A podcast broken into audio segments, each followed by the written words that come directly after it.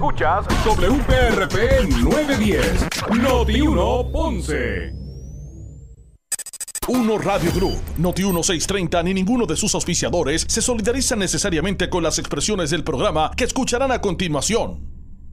Ponce en Caliente es presentado por Muebles por Menos y Laboratorio Clínico Profesional Emanuel en Juana Díaz. La temperatura en Ponce y todo el sur sube en este momento. Noti uno seiscientos treinta presenta Ponce en Caliente con el periodista Luis José Moura.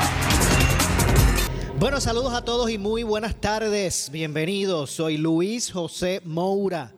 Esto es Ponce en Caliente. Usted me escucha por aquí por Noti uno, el nueve diez de Noti uno, de lunes a viernes a las seis de la tarde, de seis a siete, analizando los temas de interés general en Puerto Rico, siempre relacionando los mismos con nuestra región. Así que bienvenidos todos a este espacio de Ponce en Caliente.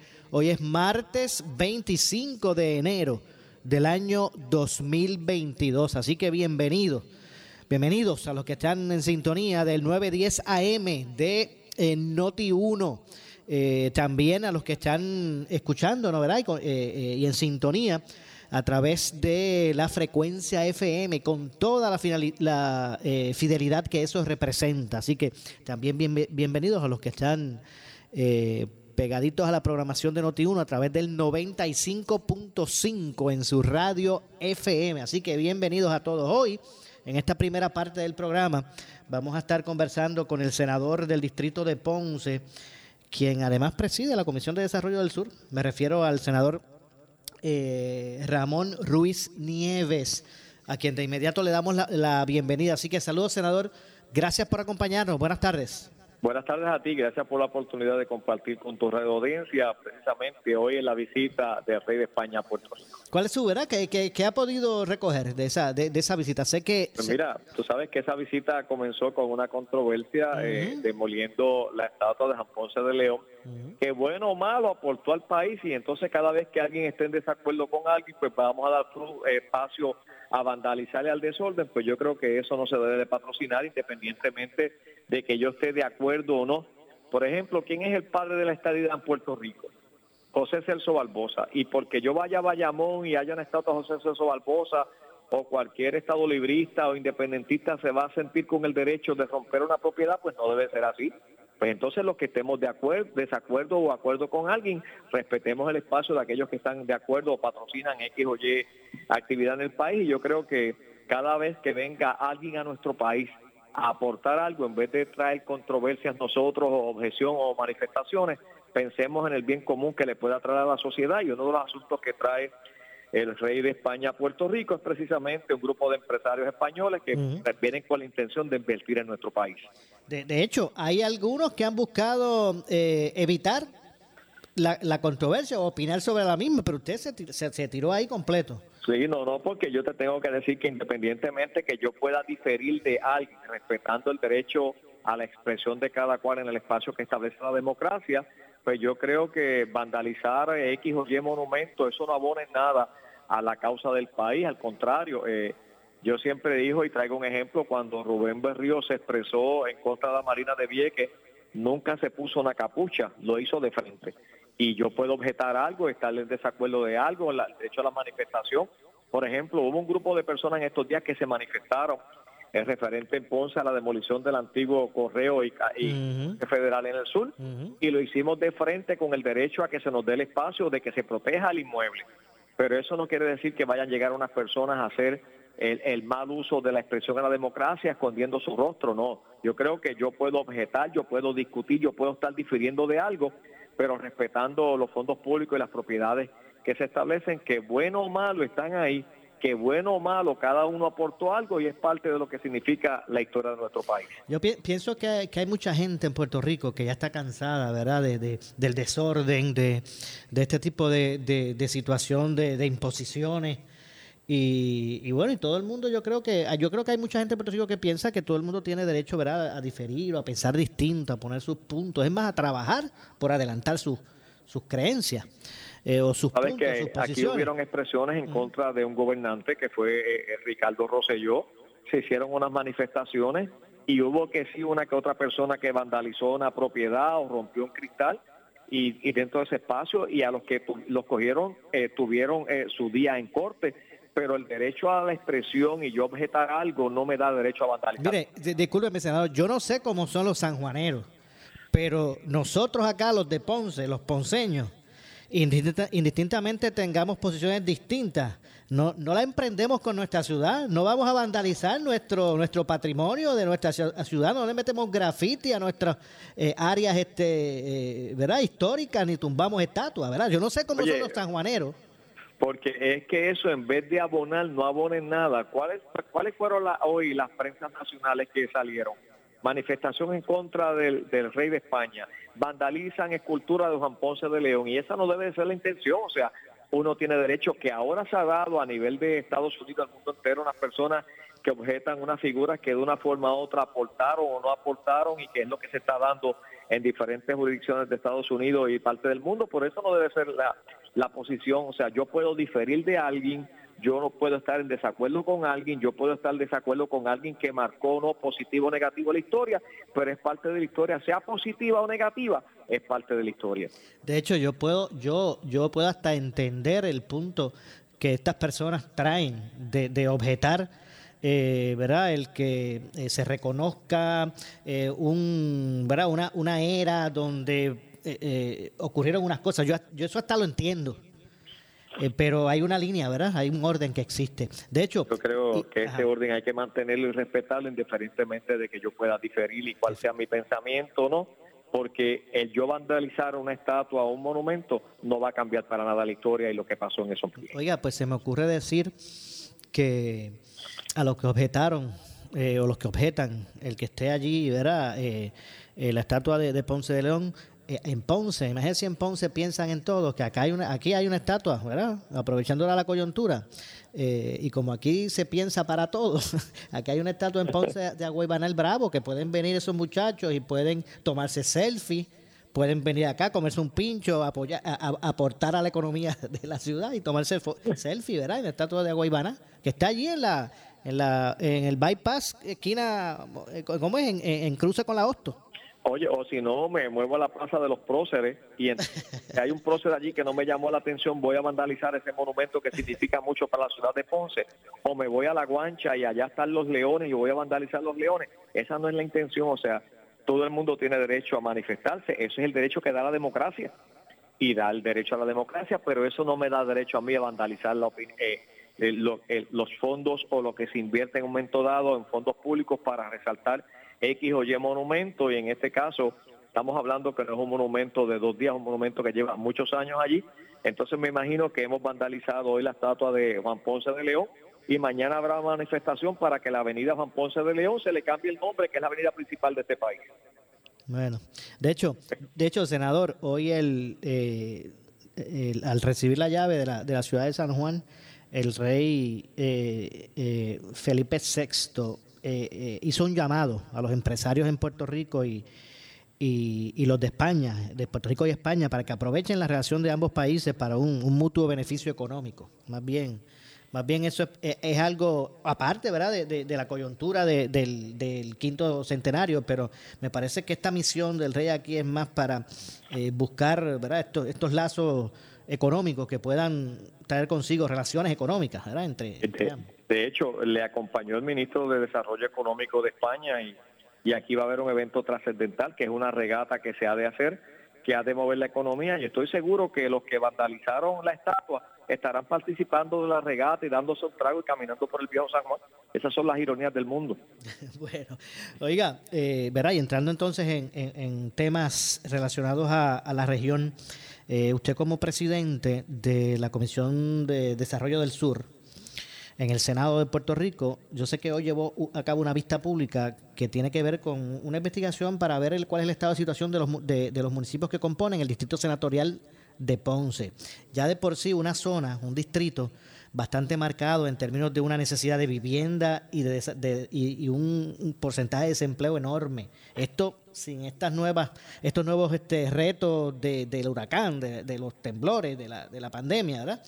Básicamente, ¿por dónde es que se va en este momento con relación bueno, a esta investigación? Eh, eh, tú traes un punto sumamente importante, porque siendo una zona eh, oprimida económicamente por lo que vivimos con los huracanes Irma y María, lo que vimos con los terremotos, y viendo que a la fecha de hoy tenemos una situación bien marcada, porque tenemos una cantidad de edificios, de vivienda, donde no, estos edificios no pertenecen a vivienda pública, son edificios de personas que en un momento dado adquirieron un apartamento, lo compraron, que muchos de ellos el Estado está diciendo que no se puede entrar por cuestión de seguridad al edificio, que muchos apartamentos de estos no se han declarado en pérdida y que la banca comercial pues sigue cobrándole el canon de hipotecas establecido.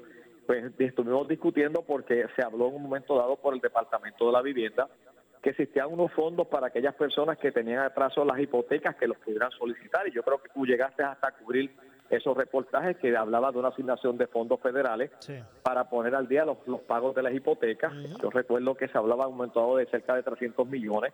Después se hablaba de aquellas personas que tenían atraso también en los cánones de arrendamiento. Hoy, en la vista pública que llevamos a cabo ante la preocupación del señor alcalde, el doctor Luis Irizarry Pavón, de una cantidad de apartamentos que tenemos en Ponce, donde tenemos más de diez edificios de, de viviendas eh, donde no se pueden habili- vivir, donde no están habilitados, donde pasaron los terremotos del siete de enero, y que en un momento dado se establece eh, cómo los vamos a atender, qué oportunidades ofrece el gobierno para cumplir con los pagos hipotecarios. Okay. Empezar a relucir hoy en la vista pública de que esa petición que se le hiciera a, a, a Home, al programa de vivienda federal, no fue aprobada para poder permitir precisamente de que se pudiera a, a Home, para que se pudiera aprobar un dinero para poder poner al día a estas personas que tenían hipoteca y tenían atraso a la hipoteca. Ese proyecto que se presentó al gobierno federal no fue aprobado. Y queríamos discutirlo porque se hablaba mucho de que había un dinero corriendo, de que había unas ayudas, y efectivamente ese dinero, esas ayudas no se aprobaron. Y traíamos a colación de cómo se iba a atender, porque se habla del consorcio que se va a crear en el sur de Puerto Rico, donde va a administrar veintinueve millones ciento treinta y nueve mil doscientos dólares, que es el consorcio que se viene hablando para administrar esos fondos de los fondos C D B G, y en un momento dado pues eh, se dejó fuera a Peñuela, donde se está discutiendo para que se enmiende el convenio y arreglo para que se pueda incluir a Peñuela. Ante esa situación se le suman a adicionar una petición de otro dinero que, que ya se estableció y se aprobó el primero de noviembre del veinte veintiuno, que es una asignación adicional de ciento ochenta y cuatro millones seiscientos veintiséis mil dólares, que se le suman a la partida de treinta y seis millones cuatrocientos veinticuatro mil, que finalmente esos treinta y seis millones cuatrocientos veintinueve mil, a sacar los gastos administrativos, diseño y permisología, pues se quedan veintinueve millones. Estamos hablando, eh, es una inversión de cerca de doscientos veintiún millones que va a llegar a ese convenio en el consorcio que está hablando el Departamento de la Vivienda, y que espera ya tenerlo ready eh, ya para final a, eh, de marzo a abril, que esté firmado ese convenio, porque esos fondos estarían disponibles hasta enero del veinte veintiocho. Okay. Estamos hablando que los doscientos veintiún millones estarían disponibles para ellos, y la preocupación mayor de nosotros era si en, en esos fondos se puede utilizar dinero para poner al día esos atrasos de hipoteca, ya que la banca comercial está en el dilema con los seguros, si declaran que no son viviendas aptas, si hay que demolerlos, hay una, un capital invertido ahí. Uh-huh. Una de las preocupaciones era que si en las guías que se ha presentado a J a nivel federal, Departamento de Vivienda Federal, y se está discutiendo la posibilidad de lograr esos pagos concernientes para poner al día esas hipotecas, o en caso de, de que entonces se declararan que no son aptos para habilitar los edificios y poderlos vivir, pues entonces los seguros puedan proceder a la parte que le toca. Pero ¿qué va a pasar? Que mientras esas hipotecas estén en atraso, a la hora que el seguro decida pagar, el banco puede decir, bueno, yo ejecuté la casa porque usted incumplió con los pagos de arrendamiento, de hipotecas. Y sí, por eso, que el banco perder, claro, eh, perder su, su crédito, perder su propiedad. Claro, uh-huh. Y el banco puede levantar mañana y decir, bueno, usted lleva un año y medio que no pagó su hipoteca, usted no tiene derecho al seguro porque la tiene el banco. ¿Y dónde estamos nosotros? Pues una de las preocupaciones mayores es si vivienda va a entrar a través de ese programa a hacer las enmiendas concernientes para poner al día esas hipotecas y ellos podrán a la hora de la verdad reclamar sus seguros, que fue lo que se discutió. Claro, en otras... De hecho, disculpe, senador, ahora menciona esa parte del seguro. Yo no sé si es, o sea, no, no quiero establecer aquí que sea generalizado, pero, por ejemplo, a uno se le acerca a muchas personas que están tratando después, especialmente después de lo que fue el huracán, eh, que de hecho hay muchos de ellos que todavía están luchando con eso, tratando de reclamar a los seguros. Y entonces uno dice, wow, o sea, aquí no es que no han ocurrido desastres, pero o sea, por veinte años la gente estuvo ahí religiosamente pagando su prima y a la hora de reclamar el seguro, pues ponen veinte trabas para poder... este Y, y no las veinte trabas, es que ya aquella póliza que te costaba una cuantía te subió ahora un cien por ciento. Ajá. Y, y con el asunto del cambio climático, esas pólizas van a seguir cambiando. Entonces tú tienes ahora mismo una cantidad de personas que son más de seiscientas viviendas en Ponce que no se pueden habilitar, que están en esos edificios en eh, multipisos donde eh, se han hecho reclamos, le han hecho reclamo a nosotros como senador, al señor alcalde, a diferentes áreas. Entonces, cuando empezamos a buscar, pues una cosa es los que viven en los amigos de los residenciales públicos, que se les cubre y se mueven de un sitio al otro, y los programas de pago de renta. Uh-huh. En el caso de ellos se quedan en un limbo porque ni pertenecen a clase alta ni pobre, y entonces cuando van a solicitar para comprar otra propiedad, le van a decir, oye, pero tú estás en morosidad con una hipoteca que tú tienes, y entonces tienes que justificarla, más tus ingresos no te permitan adquirir otra propiedad. Y uno de los asuntos que se discutía era cómo íbamos a atender esto a través de vivienda, y ahí entonces el, el compromiso que expresará la licenciada Texidor López de discutirlo, porque están buscando si en esas guías del Departamento de la Vivienda, a través del programa Hostos, se pueda trabajar en ellos, recordando algo bien importante, que esos doscientos veintiún millones que se establecen en esas dos propuestas, a través que ha de administrar el consorcio, estos millones de dólares en el sur del país, en estos cuatro municipios que forman la, la, la, eh, la zona cero, incluyendo a Peñuela, que ha de entrar en el programa, que serían cinco, le tocaría administrar esto a través de, una gerente, de un gerente de proyecto para poder trabajar la obra, hacer la reestructuración y reconstrucción de hogares que amerita, porque esto no tiene que ver absolutamente nada con lo que tiene que ver con los edificios de los gobiernos a nivel municipal. Definitivamente, así que es probable que entonces que haya algo de esperanza para, para las personas que están en esa situación, porque usted me habló de ese tema y usted sabe en qué pensé, ¿verdad? Yo sé que hay mucho, pero pensé rápido en el edificio que está allí, es, es contiguo a la, a la, a la concha acústica, ahí al lado de Santísima Trinidad. Sí, tú tienes ese edificio que es prácticamente entrando al pueblo. Uh-huh. Y así como ese, tienes unas cuantas estructuras más en el, el pueblo de Ponce, en igualdad de condiciones, donde en un momento dado lo que estamos buscando, cómo podemos trabajar en ello, porque ni los puede tocar el municipio, no se pueden demoler, está en el asunto de espera a ver qué va a pasar finalmente con ellos, y ante todo esto el tiempo va corriendo. Tú tienes Torre Plaza del Sur, que está en esas condiciones, tú tienes el, el Sureño, tú tienes el eh, eh, Caleza, San Jorge, tú tienes una cantidad de edificios en Ponce que están en esas mismas condiciones. Y nos toca a nosotros entonces buscar de qué manera el gobierno entra como una mano amiga, darle la esperanza y la oportunidad a, lo, a los dueños de estas propiedades. Senador, sé que usted estuvo ayer, ayer iniciaron las clases, ¿verdad? La, se, se recibieron a los estudiantes. Eso yo, sé es así. Que, yo sé que usted estuvo en Guánica. Eh, me gustaría que me hablara un poquito, ¿verdad?, de la condición de las escuelas del sur, que esto está bastante abandonado. Y, y, pero primero, ya que usted estuvo allí, ¿cómo, fu- ¿cómo vio esos módulos? ¿Realmente eso funciona? ¿Está chévere? Bueno, tú sabes que cuando se estuvo hablando de las de, los, de las escuelas del sur, el que tomó la, la bandera al frente de todo esto fue este servidor, cuando se empezó a hablar de ese proyecto, que hacía falta una cantidad de dinero, y ahí el gobernador en febrero hace un anuncio de setenta y tres millones de dólares, treinta millones que eran de los famosos vagones de Tatito Hernández, exsecretario del Departamento de Educación, y otros cuarenta y tres millones que el gobernador había eh, identificado del Fondo General para darle las herramientas a OMED y poder reconstruir los planteles escolares que estuvieron fuera en desuso y aquellos que pertenecen a OMED que no estaban en condiciones, más los dieciséis millones que Andresito Rivera trabajó a la Autoridad de Edificios Públicos para darle paso y poner algunas escuelas en condiciones en el sur. Aquí se trabajó en un momento dado un proyecto por A F I, donde yo tuve una vista pública en el sur de Puerto Rico, en el centro ferial, y allí en la mañana todavía no había aparecido el dinero hasta las once y cuarto de la tarde, donde me acompañó Ramoncito Hernández, el alcalde de Juana Díaz, me acompañó el alcalde de Guayanilla, Raúl Rivera, me acompañó el alcalde de Peñuela, Gregorio González Suchet, el alcalde de Sabana Grande, Marquito Valentín, el alcalde de la ciudad de Ponce, el doctor Izarri Pavón. Y allí discutimos con A F I, con la Autoridad de Edificios Públicos, con el secretario de Educación, con el director ejecutivo de OMED, qué íbamos a hacer para atender esta situación. Y a las once y cuarenta y cinco de la mañana llama la secretaria de la Gobernación pensando que se había identificado ciento noventa y cuatro millones de los fondos A R P A para atender el problema, problema de las columnas cortas.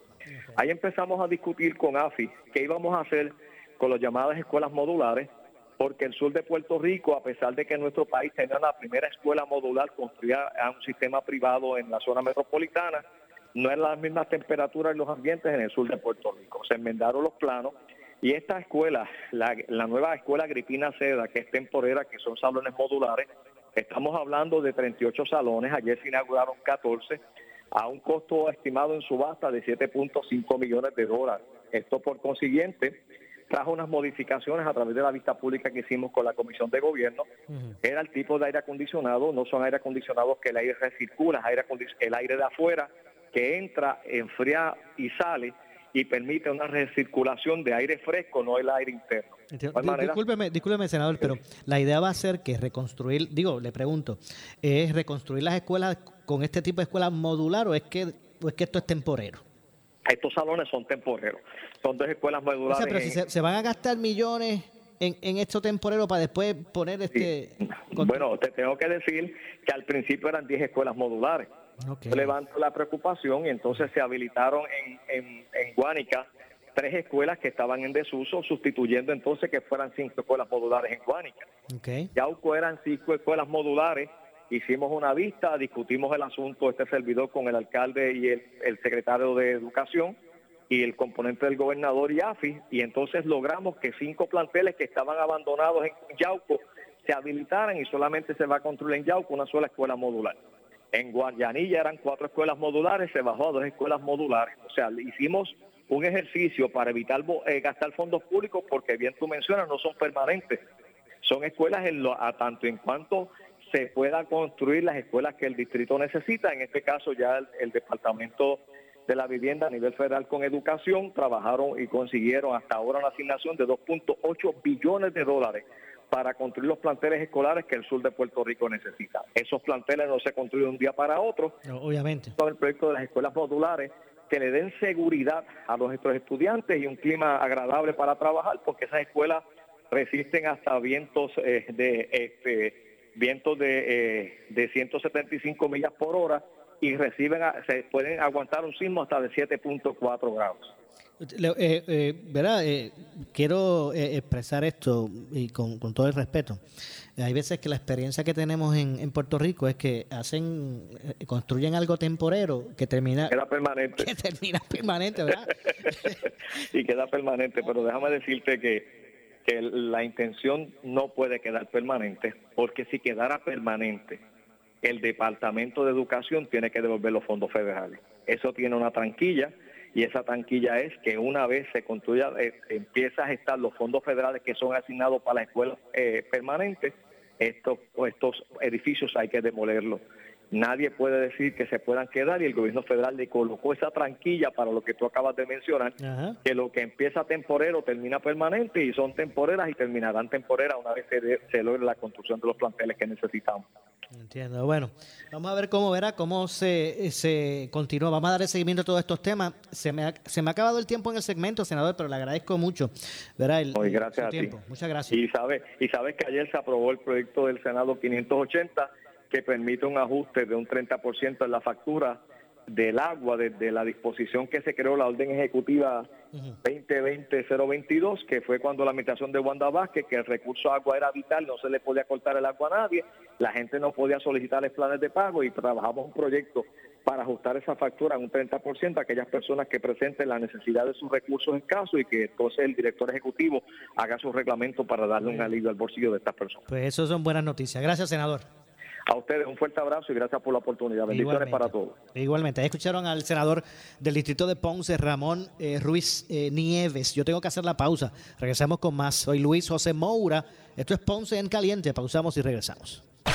En breve le echamos más leña al fuego en Ponce en Caliente por Noti uno nueve diez. No dejes que te lo cuenten. En Adriel Toyota tenemos la primera venta del año. Corolla con pagos desde ciento veintinueve, RAV cuatro o Tacoma con pagos desde doscientos dólares y accesorios gratis. Highlander y cuatro Runner con oferta cero pronto. Además, todos se van con cero pagos hasta marzo dos mil veintidós y mantenimiento gratis. Aprovecha y visítanos en Adriel, Dorado, Río Grande o Barranquitas. Aquí somos Toyota. Llama hoy al siete ocho siete, cuatro uno nueve mil. Búscanos en Facebook. Este jueves veintisiete de enero, pelota dura con Ferdinand Pérez de diez de la mañana a doce del mediodía. Mensaje traído por Adriel Toyota. Oscar Crespo y Asociados. Somos orientadores de casos de seguro social por más de treinta años, con el conocimiento y la experiencia que necesitas al momento de someter tu reclamación. Para orientación, consulte con el licenciado Oscar Crespo, exdirector del Seguro Social Federal. No te confundas y no te dejes engañar. Seguimos ubicados donde siempre, esquina edificio de dos plantas frente al semáforo, en Avenida Fagot Santa Clara, número treinta cuarenta y dos Ponce, siete ocho siete, seis cuatro dos, dos cuatro cinco dos. Por su calidad de servicio. Por su conveniente horario. Así es el Laboratorio Clínico Profesional Emanuel, siempre brindándote un servicio de excelencia, con tecnología precisa y avanzada para un resultado confiable. Un laboratorio completo. Y los resultados los recibo rápido y hasta por email. Con servicio a industrias y también a domicilio. Haz de Laboratorio Clínico Profesional Emanuel tu laboratorio de confianza.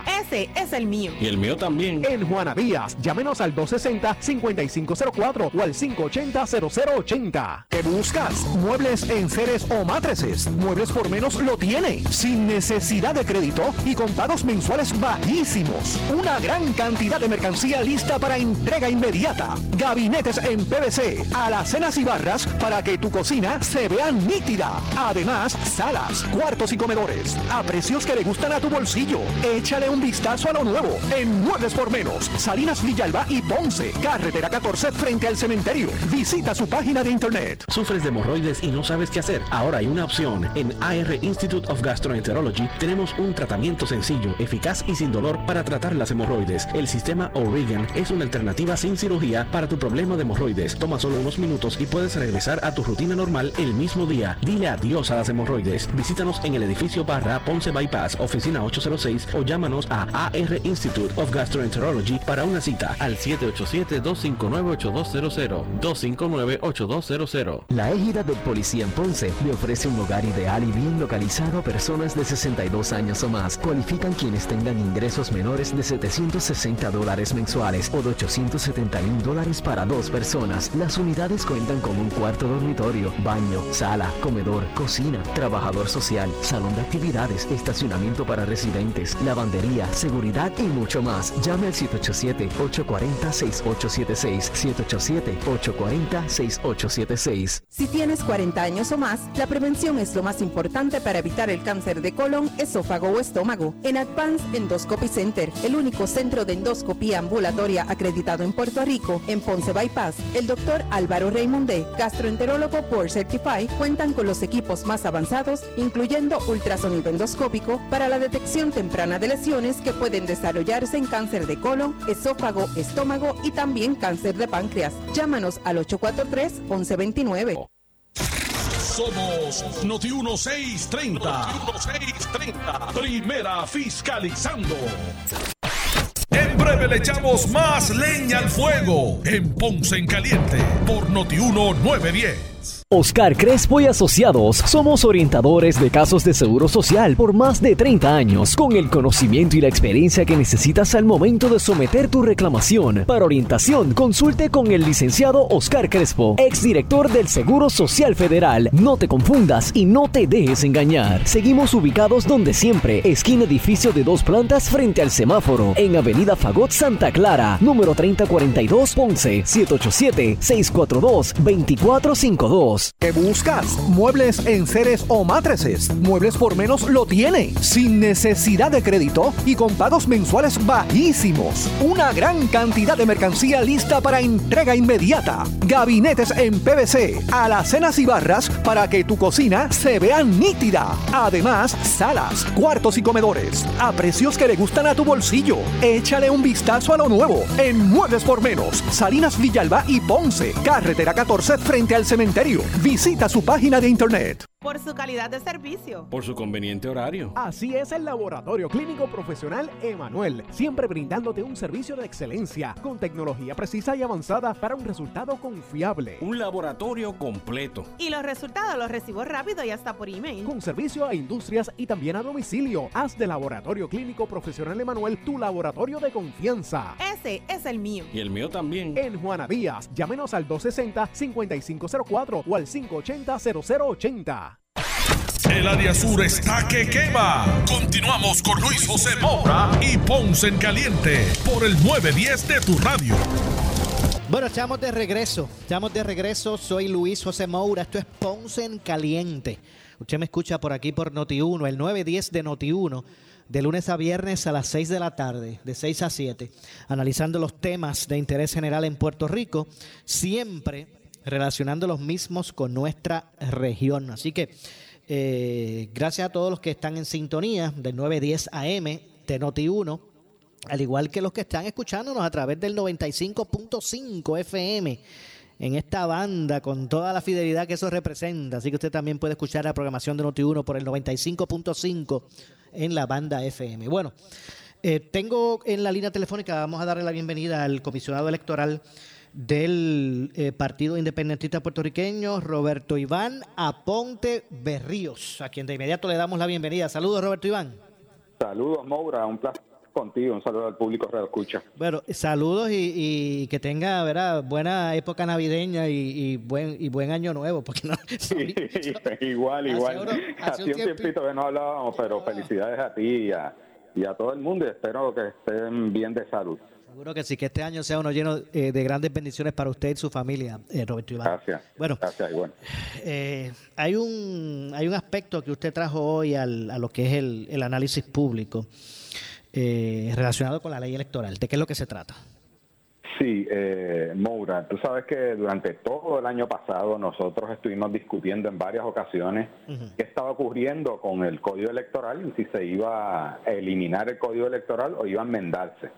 Eh, fue un año perdido, o sea, la realidad, lamentablemente, eh, tanto el P N P como el Partido Popular no, no se sentaron con todos los partidos inscritos a discutir este tema. Así que ya ha comenzado este año eh, y la semana pasada, luego de que el representante popular Connie Varela citó una reunión a todos los partidos políticos, eh, en esa reunión se tomó la decisión de que se iba a retomar la discusión en la Comisión Estatal de Elecciones. Okay. Y, y por eso es que en el día de hoy yo, ¿verdad?, le pido a los partidos, los cinco partidos inscritos, sobre todo en el caso del P N P y Partido Popular. Eh, no me cabe la menor duda que en el caso de Dignidad y Movimiento Ciudadano, desde hace eh, bastante tiempo, como nosotros, quiere sentarse a una mesa, pero lamentablemente el P N P y el Partido Popular lo han hecho tras bastidores. Y tú sabes que desde que pasaban las elecciones pasadas, yo lo señalaba, hay que sentarse todo el mundo, va a haber diferencias, pero que sea una mesa, no sea tras bastidores. Y lo que ocurrió el año pasado es que ellos llevaron a cabo unas reuniones a escondidas que uno no se enteraba a menos de que en una reunión de la Comisión Estatal de Elecciones surgía un issue como el de, el de, el de la presidencia de la Comisión Estatal de Elecciones y un partido u otro se tiraban uno al otro. Y por eso fue que los otros comisionados electorales, incluyendo este servidor, nos enteramos de que había un preacuerdo eh, de parte del Partido Popular para que se quedara este presidente, eh, Rosado Colomer, a cambio de algo que no sé al día de hoy qué es, pero eh, por eso que no puede ser a puertas oscuras. Aquí hay que sentarse todo el mundo y nosotros, el P I B, que el que yo represento, nosotros tenemos una serie de propuestas y nos sentamos a discutirlas. Eh, no va a haber acuerdo en todo, es una realidad. Claro, bueno, y respetando, eh, Roberto Iván, respetando, ¿verdad?, la composición que, que, que el pueblo determine haya, ¿verdad?, en, en, en el gobierno, eh, sí. a través de su voto, respetando eso, me parece sí, que, sí. A, que asuntos, sí, a, respetar, respetando eso, me parece eh, que asuntos electorales, de ley electoral, o sea, debe imperar el, el consenso o la, o, o la inclusión. Correcto. Eh, y esa es una intención. Eh, yo he señalado anteriormente eh, una serie de puntos que me interesa mucho que se atiendan, eh, pero lo, yo lo que pido es que nos sentamos. Ese primer paso de sentarnos los cinco partidos a discutir, eso es lo que yo quisiera y ojalá se dé próximamente, porque según las expresiones del comisionado alterno del Partido Popular, Jorge Corben, Eh, eh, fue que él le pidió a Connie Varela que detuviera ese proceso para en treinta días nosotros reunirnos, discutir y presentar algo. Y esa es la intención de, de ese comunicado que yo envié hoy, porque me parece que siguen pasando los días. Y tú sabes que en Puerto Rico hay issues bien serios, pero también hay unos issues que a veces toman relevancia y yo entiendo que no son tan importantes. Este asunto electoral es fundamental, sobre todo luego de las pasadas elecciones. Lo que lo que yo tenía, ¿verdad? Este, eh, lo que yo pensaba era que, por ejemplo, Connie Varela había citado a una reunión para a los líderes de los partidos, ¿verdad? Para con el compromiso de sentarse en una misma mesa. Eso es lo que yo pensaba. Sí, mira, eh, Moura, tú sabes que lo hemos discutido anteriormente. Yo creo que el gran error de la representación del Partido Popular en la Cámara de Representantes, sea Tatito Hernández como presidente o Connie Varela, fue que no aceptaron la propuesta que nosotros decíamos desde el primero de enero del dos mil veintiuno, es uno sentarse a una mesa. Y lamentablemente eso no ocurrió y en, creó suspicacia. Y entonces se reunían populares y P N P aparte, iban discutiendo el código. Luego apareció un borrador, donde inicialmente ese primer borrador era un desastre. Eh, y era básicamente favorecer completamente el bipartidismo. Luego, posteriormente, yo ahí tengo que aceptar que me parece que Connie Varela entendió las propuestas de cada uno de los otros partidos y fue integrando poco a poco, pero es que nunca nos sentamos. Él lo que hizo fue, el ejemplo mío fue que yo presenté una ponencia en, la, en una vista en la Cámara de Representantes y él utilizó eso, y no puede ser, porque más allá de una ponencia hay unos asuntos medulares que hay que discutir entre todas las partes. El tema del voto adelantado, el desastre que ocurrió en las pasadas elecciones, eso no se hace en una oración o un párrafo. Eso hay que discutirlo todos los que vivimos, esa mala experiencia. Y, y esa es la intención. Yo creo que ya él se dio cuenta, pero por otro lado, de aquí nuevamente caemos en un tema que yo he hablado contigo. No hay duda, y eso surgió también en esa reunión, hay una división dentro del Partido Popular. Una cosa es lo de la Cámara de Representantes y otra es la del Senado. Uh-huh. La administración actual del Partido Popular en la Comisión Estatal de Elecciones re- responde al presidente del Senado. Y la visión del presidente del Senado es muy parecida a la del P N P. Y ellos piensan que dejamos las cosas más o menos como están porque quizá en el dos mil veinticuatro podemos ganar las elecciones y ya. Tenemos eh, todo okay, resuelto. Discúlpeme, Roberto Iván, para, para, para entender un poquito más esa, esa teoría. Okay, hay una hay un sector dentro de la Cámara, del lider, liderato popular en la Cámara, que, que piensan como, ¿cómo es que responden a, al presidente del Senado? No, no. Los okay, de la Cámara responden a Tatito Hernández okay. Y me parece Ajá. que por voz de Connie Varela han ido entendiendo los argumentos y planteamientos que hemos hecho los otros partidos políticos. Okay. Pero existe el otro sector que es el que domina ahora, porque el presidente del Partido Popular es el presidente del Senado. Ese sector, hay una nueva gerencia del Partido Popular en la Comisión Estatal de Elecciones. Ya no está Toñito Cruz. Entonces, esa nueva gerencia es muy parecida y opina muy similar al P N P. Eso de paso, tan similar opinan que básicamente están implantando también el plan de austeridad de la Junta Fiscal. Y ellos se la están jugando, pienso yo, a que mantenemos las cosas más o menos en beneficio del bipartidismo, porque el P N P está ahora en, tiene la gobernación, pero quizás nosotros, el Partido Popular, puede ganar en las próximas elecciones y no se cambian las reglas de juego. Y entonces el presidente en ese momento va a ser popular y ya tiene toda la medida como actualmente lo tiene el P N P en la Comisión Estatal de Elecciones. Así que hay una división del Partido Popular y eso ha llevado a que no haya una sola voz dentro del Partido Popular y hace más difícil el que uno se siente en una mesa y uno sepa, ¿verdad?, cuál es la voz oficial del Partido Popular. Y me parece, por otro lado, que eso lo ha utilizado muy sabiamente, hablando políticamente, el P N P. Y ante esa realidad de ese, esos dos partidos populares, pues se la juega a un lado o a otro. Y por eso es que hasta el día de hoy no ha ocurrido nada con respecto a la ley electoral. Ok, de hecho, eh, ¿Cuál, con, con estos precedentes, o sea, qué es lo que va a ocurrir con la presidencia de, de, la, de la Comisión Estatal? O sea, para mí, para mí me, me parece un poco preocupante lo que ocurrió, que, por ejemplo, primero se sentaran los comisionados y no llegara a un acuerdo. Después la legislatura tampoco y el tribunal tampoco quiso asumir jurisdicción. Entonces, eso me parece preocupante. Sí, eh, yo comparto esa preocupación eh, contigo, Moura. Eh, ya es tiempo que el gobernador de Puerto Rico atienda este tema con carácter de urgencia. Y esto, ¿verdad? Quiero separarlo con respecto a lo que es el Código Electoral y las discusiones que van a tener del Código Electoral.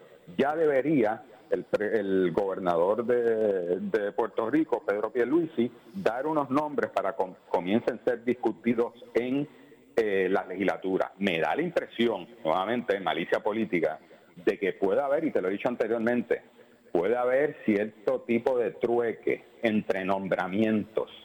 Recuerda, está pendiente por ahí Tribunal Supremo, siempre están pendientes algunos jueces, hay otras agencias de gobierno que quizás están descabezadas, y esto puede ser parte de la discusión entre populares y P N P. Eh, pero creo yo que es una gran responsabilidad de Pierluisi, lo antes posible, dar una serie de nombres para que la legislatura trata de llegar a un acuerdo y que por el bien, ¿verdad?, del sistema electoral puertorriqueño. Ahora mismo lo único que lo próximo en términos electoral es, ¿verdad?, este, primaria de ley, eso es lo que está. Ahora no hay no hay nada pendiente. Mira, eh, en términos de electorales, de elecciones, no, aunque uno, ¿sabes?, hemos estado escuchando por meses que quizás hay más arrestos. Así que eh, la consecuencia, ¿verdad?, de si hay arrestos es que tendría que haber unas elecciones especiales en, en una serie de municipios. Eh, por otro lado, eh, yo creo, soy de los que creo que el objetivo principal, el trabajo principal de la Comisión Estatal de Elecciones en estos momentos es inscribir. Y ahora que esta semana está abriendo las escuelas públicas, dar un par de semanas y comenzar un proceso de inscripción, porque hay miles y miles de jóvenes que van a tener dieciocho años en las elecciones que todavía no han sacado su tarjeta electoral. Y esa es la función principal de la Comisión Estatal de Elecciones. Entiendo. Debe, ahora esta coyuntura de los alcaldes que, que acusaron, que renunciaron, o sea, realmente eh, se de, debe debe continuar eh, como dicta la ley, que, que el partido que representa a esa persona que, que, que renuncia, sus miembros sean los que elijan el sustituto, se debe hacer unas elecciones abiertas a todos. Mira, yo soy de los que creo que debe ser unas elecciones abiertas a todos, claro está. Eso no está dicho en la ley electoral, es el código municipal. Okay. Y el P N P, eh, siendo teniendo tanto gobernación como el Senado y la Cámara en el cuatrienio pasado, al final del camino lo que hizo fue aprobó un código electoral y también aprobó un código municipal. Y el lenguaje de cuál es el procedimiento para sustituir a un alcalde lo dispone el código municipal. Así que sería debería ser atendido esa enmienda en el código municipal, porque este es otro Puerto Rico y, y lo cierto es que, que el reclamo de la ciudadanía es ese, y yo creo que se puede hacer, pero tiene que haber voluntad de todas las partes. Le voy a poner un ejemplo, eh, eh, Roberto Iván. Vamos a suponer, esto es bajo el supuesto, esto es un, un supuesto, sí. Un ejemplo que pongo. Vamos a suponer que el senador Rubén Fernando Berríos Martín, ajá, por alguna razón, la que sea, ajá, tiene que renunciar a su puesto porque tuvo un asunto, no sé, por lo que sea, vamos, para no poner el, el aspecto, es más, vamos a, a hacerlo más cercano a lo que le pasaron a los alcaldes. Por alguna situación de, de acusación, este senador tiene que renunciar de su partido, ¿verdad? Y esto es un supuesto, sí. No estoy, este, debe ser, to, tomando en cuenta que él coge votos, este, ¿verdad? Este, de, de, de todo, de todo el mundo. Eh, para el Senado, no es que sea por acumulación, bueno, vamos a ponerlo que sea por acumulación, o, o no, no por acumulación, pero Eh, ese es el asunto, Moura. Yo entiendo debe, tu pregunta. Debe, el problema es que los procedimientos para atender el, una alcaldía son distintos a la legislatura. Y es distinto también un senador de distrito, representante uh-huh. de distrito, a un representante por acumulación y un senador por acumulación. Cuando tú atiendes el Senado por acumulación, representante por acumulación, tendría que haber una enmienda a la Constitución, proceso okay, sumamente pues déjeme complicado. Preguntarle de otra forma. Eh, déjeme preguntarle de, otro, de otra forma. ¿Usted pensaría igual si el P I B gana Lares, la alcaldía de Lares, le pasa un inconveniente como el que le pasó a Ángel Pérez? ¿Usted seguiría pensando igual que, que los sustitu- el voto fuera abierto para todos o más que los del Partido Independentista? Mira, yo creo que en términos de las alcaldías, en casos de corrupción, debería ser abierto. Eh, eh, el, sea quien sea, eh, y, y hay que entender, ¿verdad?, la idiosincrasia del pueblo puertorriqueño en el dos mil veintidós. Eh, y yo creo que los resultados del año dos mil veinte eh, reflejan eso. Aquí se quiere, ¿verdad?, que se piensen las cosas de manera distinta como fue en el pasado. Okay. Y la gente está harta de lo que ha significado que un sistema bipartidista haya limitado el derecho de cada ciudadano. Eh, y por eso es importante que, que se atienda sobre todo este tema de las alcaldías municipales, porque está ocurriendo frecuentemente. De hecho, yo, yo añadiría que la gente está harta de la corrupción gubernamental. Sí, así es, así es. Así bueno, lamentablemente se nos ha acabado el tiempo en el segmento. Eh, Roberto Iván, gracias. Gracias por acompañarnos. Gracias, como siempre, y, y felicidades nuevamente a ti y al público que escucha. Es un placer estar con ustedes. Igualmente, muchas gracias. Muchas gracias al comisionado electoral del Partido Independentista Puertorriqueño, Roberto Iván Aponte. Tengo que hacer la pausa, regresamos con el segmento final. Soy Luis José Moura, esto es Ponce en Caliente. En breve le echamos más leña al fuego en Ponce en Caliente por Noti uno nueve diez. Oscar Crespo y Asociados, somos orientadores de casos de seguro social por más de treinta años, con el conocimiento y la experiencia que necesitas al momento de someter tu reclamación. Para orientación, consulte con el licenciado Oscar Crespo, exdirector del Seguro Social Federal. No te confundas y no te dejes engañar. Seguimos ubicados donde siempre, esquina edificio de dos plantas frente al semáforo, en Avenida Fagot Santa Clara, número treinta cuarenta y dos Ponce, siete ocho siete, seis cuatro dos, dos cuatro cinco dos. Por su calidad de servicio. Por su conveniente horario. Así es el Laboratorio Clínico Profesional Emanuel, siempre brindándote un servicio de excelencia, con tecnología precisa y avanzada para un resultado confiable. Un laboratorio completo. Y los resultados los recibo rápido y hasta por email. Con servicio a industrias y también a domicilio. Haz de Laboratorio Clínico Profesional Emanuel tu laboratorio de confianza. Ese es el mío. Y el mío también. En Juana Díaz, llámenos al dos sesenta, cincuenta y cinco cero cuatro o al cinco ochenta, cero cero ochenta.